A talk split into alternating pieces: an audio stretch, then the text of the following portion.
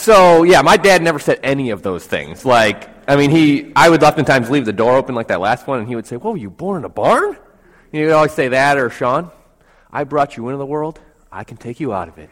Oh yeah, he loved that line. He loved that line. And well, I actually got to visit him the past few days. Um, he lives in. I'm from Buffalo, New York, so my family's still up there, and I appreciate you guys keeping it nice and cool here. It reminds me of Buffalo. Um, but you know, thinking about temperature, thinking about temperature in here, would you consider yourself a thermostat type of person or more of like a thermometer type of person? Like, are you somebody that changes the world around you, or are you someone that kind of just adapts to the world, the, the environment in which you are in?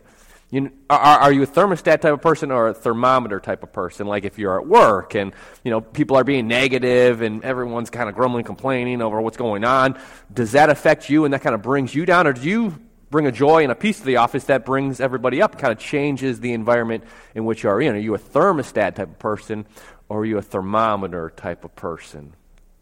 Uh, a young man I met recently illustrates to me and kind of exemplifies to me what it means to be a, a thermostat type of person.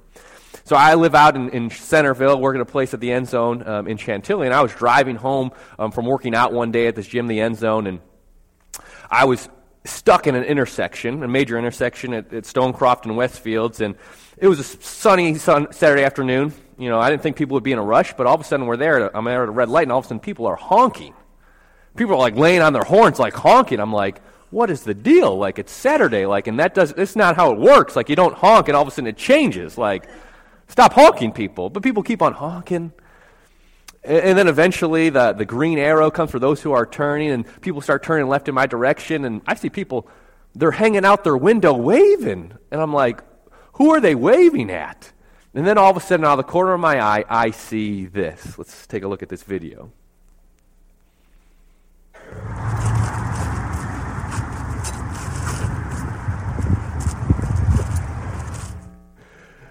Yeah, just this, this young man just out there dancing, and I'm like, man, I got to get to know this guy because I, I'm I actually like to dance. Like I'm not very good, but I like to dance. I'm like, I got to learn some of this moves from these guys. So I go home, and I hop on my bike, and, and I go up to him and I say, hey man, what's your story? Like, what, what's your name, and, and and why are you out here? And well, this is what he told me. Watch this. I do it to put smiles on people's faces. I love to see people driving out, and when they have a problem or a bad day, they smile at me, and when they see me doing the latest moves, it's great. People look at me like I'm I brighten up their day, and that's what I do it for. Yeah, that. Yeah, that's my that's my friend Chris, my new friend Chris. He graduated from Westfields High School, not far from where where I live, and my, my friends that have actually spent time with him actually went to school with him. They're like, yeah, that's Chris. Like when people would get into fights, he would get in the middle of them and separate them, and just he would always brought just light to our darkness in our school. And, and that's kind of what I want to talk about today. How can we, as followers of Jesus, be people who are thermostats that change the environment in which we are in? And I'm going to talk about it coming from the uh, kind of a point of view and how Jesus, he calls us to be enthusiastic. He calls us to be enthusiastic. Now, now, what does it mean to be enthusiastic? Now, that's a question that I was wrestling with recently, and, and, and so I said, I want to be more enthusiastic. Like, there are people in my life that are just always smiling, always happy. I'm like, I want to be more like them. Well, how, how, what is that all about? Well, as I studied the word enthusiasm, I, I began to see that it's not an emotion. I always thought like enthusiasm was like an emotion, and maybe some people with you know a certain personality might have more enthusiasm than others, and you know there are some people that are more just melancholy and they're not as enthusiastic. So we don't have any hope of doing that. But I found out that enthusiasm is not an emotion. See, if, if we break the word up, we actually go back to etymology. It actually literally means to be possessed by a god. Enthusiasm means living possessed, and so it's not an emotion but it's a power proceeding from a God filled heart. Enthusiasm is allowing yourself to be led by the Holy Spirit, the Holy Spirit living in you and through you to change the world around you. That, that is what enthusiasm is. And, and it allows us to live out the words of Paul in Colossians 3.23 when he says this, hey, whatever you do, do it from the heart as something done for the Lord and not for people.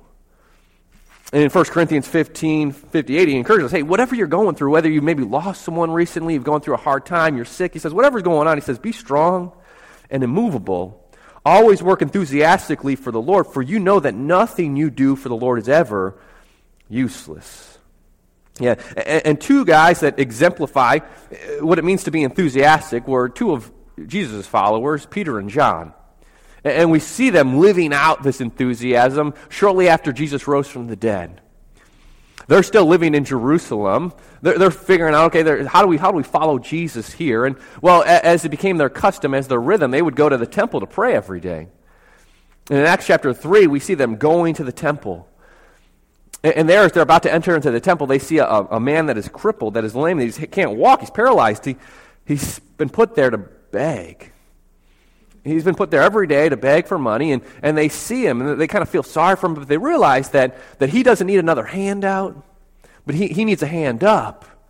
And, and so they look at this man, and, and Peter says, Hey, silver and gold I do not have, but what I do have, I give to you in the name of Jesus Christ of Nazareth. Get up and walk. And he picks the man up, and the man comes to his feet, and he begins, his legs begin to shake, and all of a sudden he starts dancing. He's having a great time. He's running around. He's doing, he's, I, it actually doesn't say that in the Greek, but it says he's running around. It says he's running around, he's jumping up and down, praising the Lord. So if that's not dancing, like, I don't know, I don't know what is. But he's going nuts, he's going crazy. And then everybody in the temple is like, wait a minute, what just happened? Like that guy, he can't walk and now he's jumping around dancing.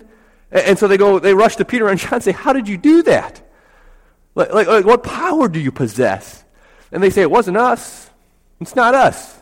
And you remember Jesus, the guy who you put on a cross not too long ago? Yeah, maybe you should reconsider who he is because he was the one who healed this guy.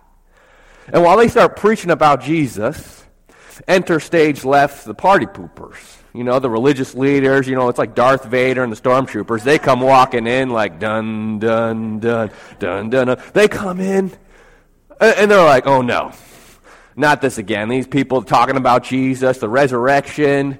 And so they arrest Peter and John. They're like, we can't let this go on anymore. And so they arrest Peter and John. They hold them for trial the next day, and then they bring them out before the Sanhedrin, the, basically the Jewish Supreme Court. And they, they go to Peter and John and say, Hey, by what power or in what name have you done this? And I think Peter's probably like, Do you really want to know? Are you sure? Do you really want to know? And so, verse 8, Luke says this He says, Then Peter was filled with the Holy Spirit and said to them, Rulers of the people and elders, if we are being examined today about a good deed done to a disabled man, by what means he was healed, let it be known to all of you and to all the people of Israel that by the name of Jesus Christ of Nazareth, whom you crucified and whom God raised from the dead, by him this man is standing here before you healthy. This Jesus is the stone rejected by you builders, which has become the cornerstone. There is salvation in no one else, for there is no other name under heaven given to people by which we must be saved. And the Sanhedrin, they can't believe it. They, they take a step back and they're like, what? Like, who, who are these guys? These guys are like normal, ordinary people, and yet they're standing up to us. Now, number one, how do they know the scripture? How can they quote scripture and, and understand who this Jesus is Messiah guy is? And, but the, the audacity, the, the, audacity, the boldness. They're, you know, the Sanhedrin isn't used to people sticking their guns and just saying, oh, you don't want us to preach? Okay, we won't. No, but, but standing boldly their ground saying, well, we will continue to preach about Jesus. No, what, what set them apart? How, how'd they have that boldness? How'd they have that power to stand up and continue to preach about Jesus in that pre- pressure cooker situation? Well, Luke says it was because of the Holy Spirit. It was because the Holy Spirit filled them in that moment.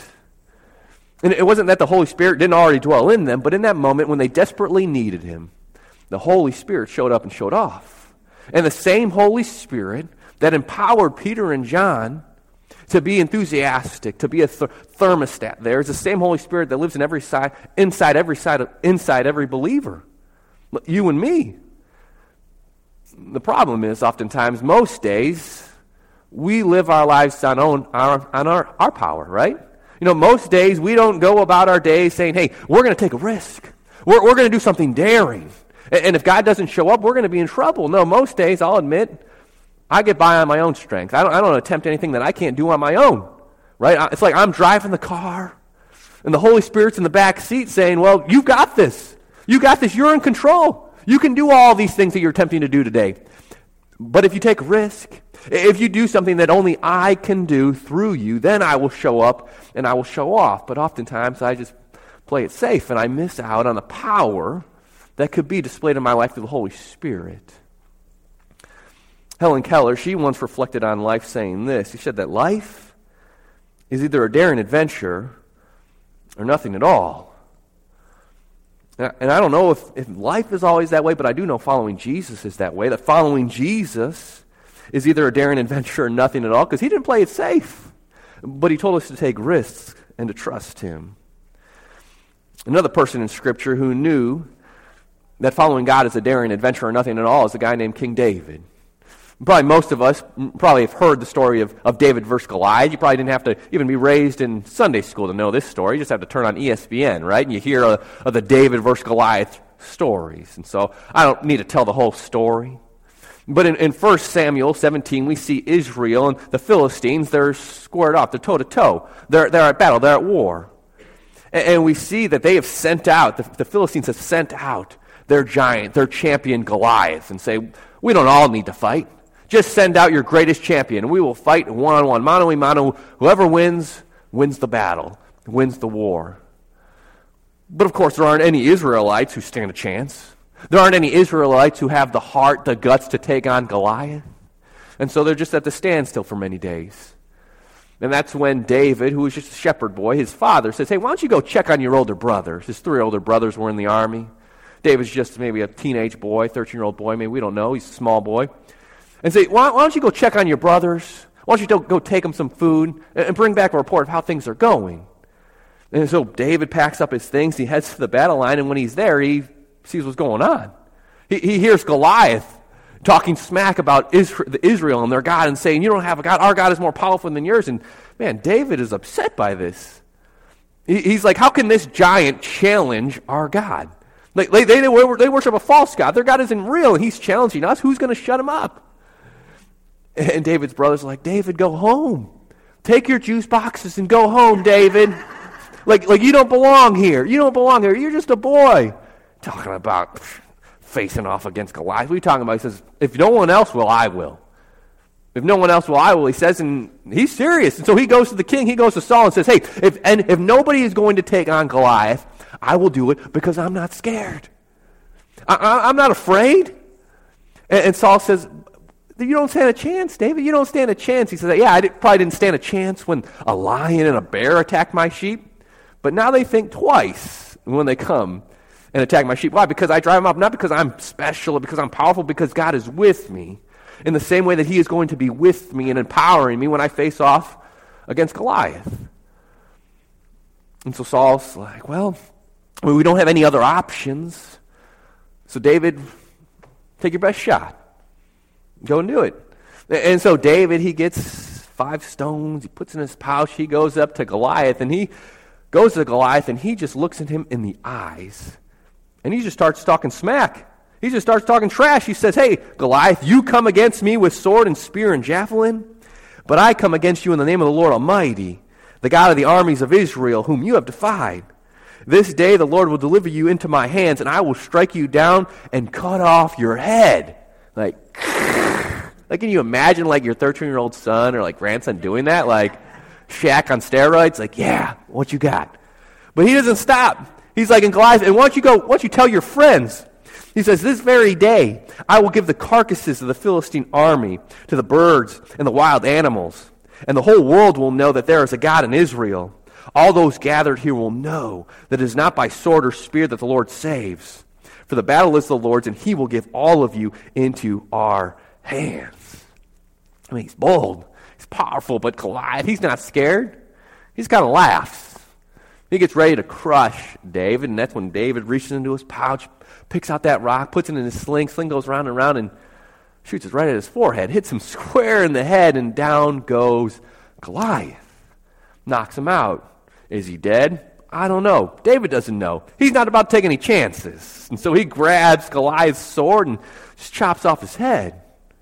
Then he stands over Goliath's body and looks at the Philistine army and says, Who's next? Who, want, who wants a piece of me? And nobody does. They all run and they retreat. And, and David wins the battle not because he was some powerful warrior, but because God was with him, because the Holy Spirit was inside of him, empowering him to do what he couldn't do on his own. And that same Holy Spirit that lived inside of Peter and John and David lives inside of every one of us who are following, following Jesus. And, and perhaps we can relate to David's story because we see at, at, a young age that he's, he's filled with the Holy Spirit, that he's enthusiastic. He's a, he's a thermostat. But, you know, later on in life, he kind of loses his enthusiasm. It begins to drain. But, but before it begins to drain, we, we see he continues to be a man led by the Holy Spirit. After, he, after many years, he becomes king. And he conquers Jerusalem. It had been a Jebusite city, an enemy city. He had conquered it. He says, This is going to be the capital. This is going to be my capital. And you know what's missing? It's the Ark of the Covenant. He says, We need the Ark of the Covenant. The Ark of the Covenant represented God's presence with his people. Several years ago, the Philistines had ark napped it. They, they had taken it and they, they, it had gone to Philistine territory. It had come back to Israel, but it wasn't in Jerusalem. So David said, We need to get the ark back. We need to get the ark back. And so he sends these people, and they come and they get the ark. And then David leads this processional into the city of Jerusalem. And as they get the ark back to Jerusalem, do you know what David does? Yeah, he dances. He, he dances. He throws off his outer garment and he just starts dancing. He starts having a party. He's like, woo, we got the ark back. Oh, and he's having a blast. And all, all these slave girls, this huge crowd gathers, you know, and they're like, ooh, Instagram that. Oh, put that on Facebook. They're going to get a lot of likes. They're, they're having a great time. Everybody but David's wife, right? David's wife looking out the window like, David, I can't believe I married that guy. Like, what a fool. What a fool. And, and, so David comes home that night, and she goes, David, tonight, you made a fool of yourself, and you embarrassed me. What do you got to say about yourself? And David says, Honey, I will become even more undignified than this. I will be even more humiliated in, in my own eyes and everybody's eyes in order to celebrate what God has done in bringing the ark back. I will be more enthusiastic because of celebrating what God has done here. He wasn't, he wasn't afraid. He wasn't worried about what other people thought about him. Why? Because he was being filled and empowered by the Holy Spirit. And unfortunately, just a couple chapters later, a few chapters later in 2 Samuel chapter 11, we see this man who was once led by the Holy Spirit, eh, filled with enthusiasm. All of a sudden, he, his enthusiasm begins to wane. We'll, we'll kind of look at that and see why. 2 Samuel chapter 11 verse 1 says this that in the spring when kings march out to war, David sent Joab with his officers and all Israel. They destroyed the Ammonites and besieged Rabbah, but David remained in Jerusalem. And so he sends all of his all of his officers, all of his warriors out to fight, but he, he stays home. Then it says, verse 2 One evening, David got up from his bed and strolled around on the roof of the palace. From the roof, he saw a woman bathing, a very beautiful woman. So David sent someone to inquire about her, and he said, Isn't this Bathsheba, the daughter of Eliam, the wife of Uriah the Hittite? It's like, Yeah, David. Yeah, yeah, yeah. It, it's someone else's wife, like Uriah, the guy who's risking his neck for you on the battlefield. Like, it, it's his wife, so, so just move on. Don't, don't give it a second thought. But he's not being led by the Spirit, he's being led by the flesh. And, and so instead of saying, oh, that's someone else's wife, he says, oh, well, I guess, I guess she must be lonely then. Right? And, you know, maybe someone needs to comfort her. And so he sends his servants to bring her home. And verse 4 says this David sent messengers to get her. And when she came to him, he slept with her.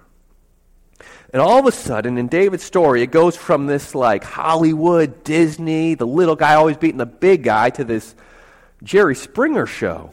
Like, like his, his family, literally, I mean, I'm not joking. Like, you read it, his family just falls apart, and there's rebellion, there is rape, there is murder. It's just conflict after conflict after conflict in David's family, in David's life. And his enthusiasm begins to fade. And, and we could, you know, kind of blame him and say, well, why were you on the roof? And why were you looking where you shouldn't have been looking? And, and why, why did you give it a second thought? And, well, uh, the decision that led to his demise was not the decision to walk on the roof that night. It was, it was made weeks before. It was made weeks before when he didn't go to battle with his troops. Because that was his calling in life. God had called him to be Israel's general, their leader, their warrior. And instead of focusing on his calling, he began to focus on his comfort. He began to play it safe, and his enthusiasm began to drain. I'll, I'll put it this way that, that David's enthusiasm faded when he focused on his comfort rather than his calling. Yeah, let me say it again. David's enthusiasm faded when he focused on his comfort rather than his calling. And Craig Groeschel, an author, he, he, describes David's tragic transition this way. He says, as a kid, he ran into battle to serve his God. But as a king, he walked the roof of his house to serve his comfort. Yeah, that, that's the same thing that is true in our lives. That our enthusiasm will fade when we focus on our comfort rather than our calling. So let me just ask you this. Like, like where is your focus today? Is it on your comfort or is it on your calling? Like, are you more focused on, saving for retirement uh, as opposed to investing in God's kingdom with your time, your talents, and your treasures? Are you more focused on your kids liking you than you are with helping them follow Jesus? Are you more focused on what you can get from your marriage as opposed to what you can give to your marriage and invest in your relationship with your spouse?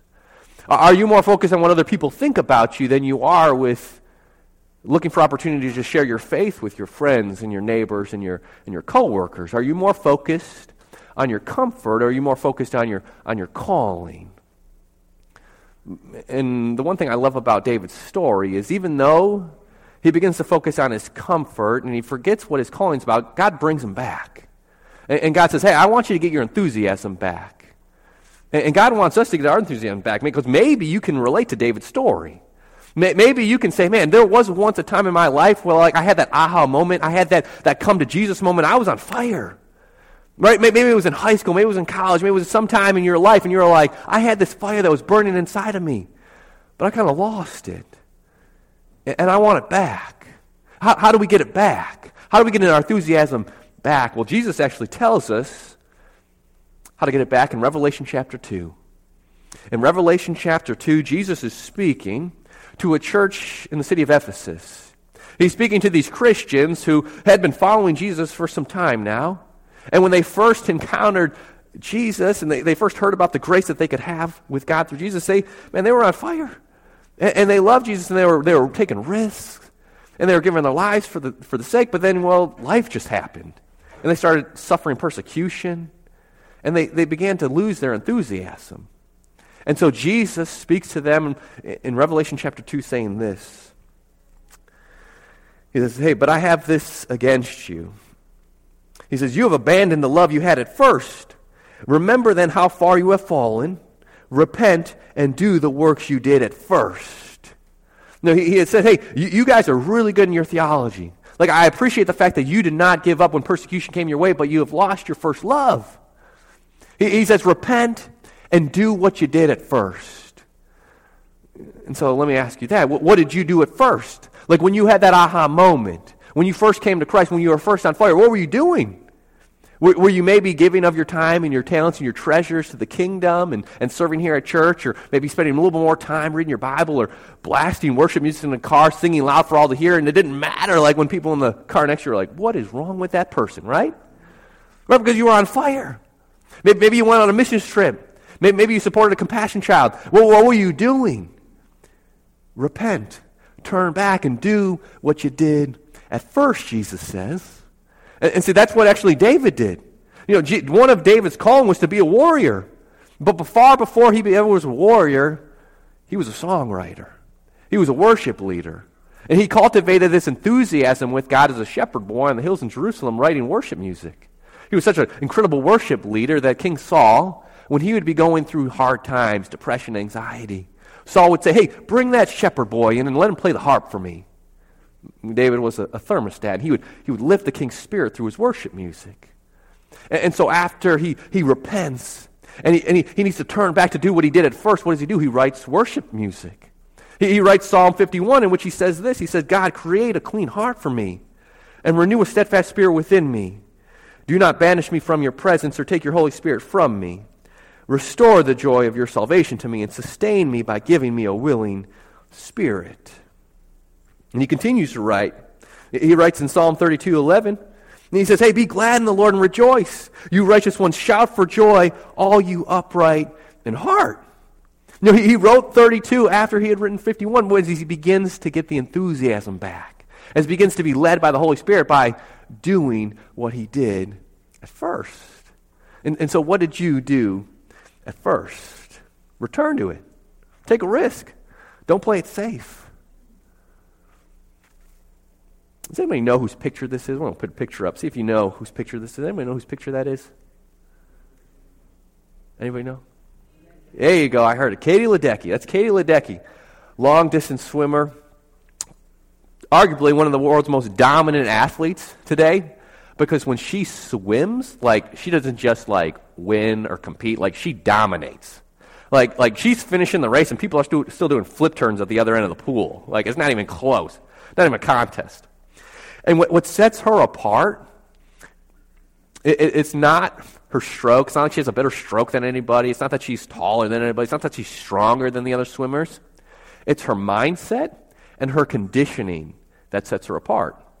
You see, several years ago, when she started, started really um, getting into swimming and started training at a young age, she just said, you know what? While other swimmers, while, while they're going to be focused on starting really fast, getting out of the blocks fast, and then they're going to pace themselves and then give their all at the end, she said, I'm just going to start fast, I'm going to stay fast, I'm going to finish fast. And, and once she was asked, you know, why she had this strategy, this mentality, she said this. She says, it's because I'm always afraid that I'm going to get to the end of the race and have too much energy left. I don't know about you, but oftentimes I'm afraid that one day I'm going to get to the end of my race and I'm going to realize that I have too much energy left, that I had more to give, that there was a power, a resource at my disposal that I didn't tap into. Why? Because I, I played it safe, because I was conservative and I didn't trust God. And I just relied on my own strength, my own power. I pray that that won't be true of us. But we would be enthusiastic and we would trust God and we would depend on Him to show up and show off. I got one more story and then I'll wrap up. So, Langdon Gilkey was a professor of theology at the University of Chicago for many years. After he retired teaching theology in the University of Chicago, actually came down to our area and lectured at schools like UVA and Georgetown. Um, but before he went into life as a professor, he traveled to China in the year 1940 um, in order to teach English. And, he went to China as a, a, human secularist, meaning he didn't really believe in God. He believed sin was all just this human construct, and we could be the, kind of our own saviors, the solutions to our own problems. But if you know history, the Japanese had recently invaded China, and eventually they got to where Langdon was, and they, they sent him to an internment camp. And in this internment camp, he began to see like how evil people are. He began to he actually wrote it down in a book called The Shantung Compound, where he begins to describe how he started believing in sin again. Because in, the, in this internment camp, people just, it was deplorable living conditions. Like 2,000 people shared 20 toilets. It was, it was disgusting. It was dirty. People were sick. And everybody, he said, looked out for number one. Everybody was selfish prideful. And everybody, didn't matter who you were, whether you were a Christian missionary or whether you're an atheist, everybody had their own rationale for why they were looking out for themselves. He says, but there was one exception. There, there was one guy there that was different than everybody else, and his name was Eric. And, and he describes Eric this way. He says, Often in an evening, I would see him bent over a chessboard or a model boat, or directing some sort of square dance absorbed, weary, and interested, pouring all of himself into this effort to capture the imagination of these pent up youths. He was overflowing with good humor and love for life, and with enthusiasm and charm. It is rare indeed that a person has the good fortune to meet a saint, but he came as close to it as anyone I've ever known. And if you've ever seen the movie Chariots of Fire, you know who Eric is. His name is Eric Liddell. And he won a gold medal in, the 1924 Olympics in Paris in the 400 meter dash, even though he wasn't even a 400 meter runner. He, he was a 100 meter runner, a sprinter. And well, when he found out that the 100 meters was going to, the qualifying heats for the 100 meters was taking place on a Sunday, he said, Oh, that's all right. I'll let someone else run, it, run that race, and I'll just try my hand at the 400. Because he said Sunday's the day that's reserved for worship and, and for rest. And, and, so he ends up winning this, this gold medal in a race he really hardly wasn't even prepared for. And so everyone says, Eric, you're an incredible athlete. Like, you need to do this for, your, for like your life. Like, you need to be an athlete and make a lot of money and take life easy. But he says, no, that's not my calling in life. My, my calling is not to be a runner. He would say over and over, like, God has made me for China. He said, God has made me for China. And so that's why after he won a gold medal, he packed up his stuff and he headed to China to be a missionary, to help more people trust and follow Jesus. And, and there in that internment camp, you know, he actually got sick. He actually uh, started growing a brain tumor. But there weren't doctors there. He didn't know what was going on. Nobody knew he was really sick. But he chose, even despite the fact that he was separated from his family, despite the fact that he was sick, that he could be light in that darkness. And unfortunately, he didn't make it out. He died of that brain tumor before the war ended. And, well, Gilkey describes the sentiment that was felt at the camp at the time of his death, saying this. He says, The entire camp, especially its youth, was stunned for days. So, so great was the vacuum that Eric's death had left. And why was everybody so discouraged? It was because Eric was a man who wasn't focused on his comfort, but was focused on his calling. And that calling gave him purpose every single morning. He didn't wake up and say, Yeah, everything's great. Like I couldn't have asked for a better living situation. No, he says, despite the sickness, despite the, the, the, the enslavement in this camp, despite our circumstances, I can be a person that represents Jesus that, that is light in the darkness because I have a purpose. And that's to help more people trust and follow Jesus. And so I don't know what your next step is when it comes to being a person of enthusiasm, light in the darkness. I mean, maybe for you, it is making a decision for the very first time to surrender your life to Christ. To, to take that risk, to say, I need Jesus and to be baptized. To surrender your life to Him and to, be, to imitate Him in His death, burial, and resurrection, to be filled with the Holy Spirit and then rely on His power for the rest of your life. I mean, maybe for you it's to take a risk and to go on a missions trip or to volunteer at, at a camp this summer. Maybe it's you to give sacrificially to this church or to a missionary. Maybe for you it's, it's sharing your grace story. It's saying, hey, how can I share my two minute testimony with people around me, people that I love? Maybe for you it is to dance. To dance and bring a light to the darkness. I don't know what it is for you, but I can almost guarantee that your next step is going to take you outside your comfort zone. Because it's only in those spaces, in those places in life, where we won't rely on our own strength, but we'll rely on His, and He'll show up and He'll show off. Now, I know it's going to take some courage for us to do that this week, so would you allow me to pray for us and ask God to give us that courage, that strength this week? Heavenly Father, um, we do approach you and thank you. The fact that you are our Heavenly Father who loves us, who holds us, and who wants us to grow, who wants us to become strong in you. Um, but we know that oftentimes it's easy to, to be scared and to live in fear. Um, but we ask that you would empower us through the power of your Holy Spirit to represent you, to be light in the darkness, to be people of enthusiasm and in that way follow in the footsteps of your Son, Jesus. It's in His name that we pray. Amen.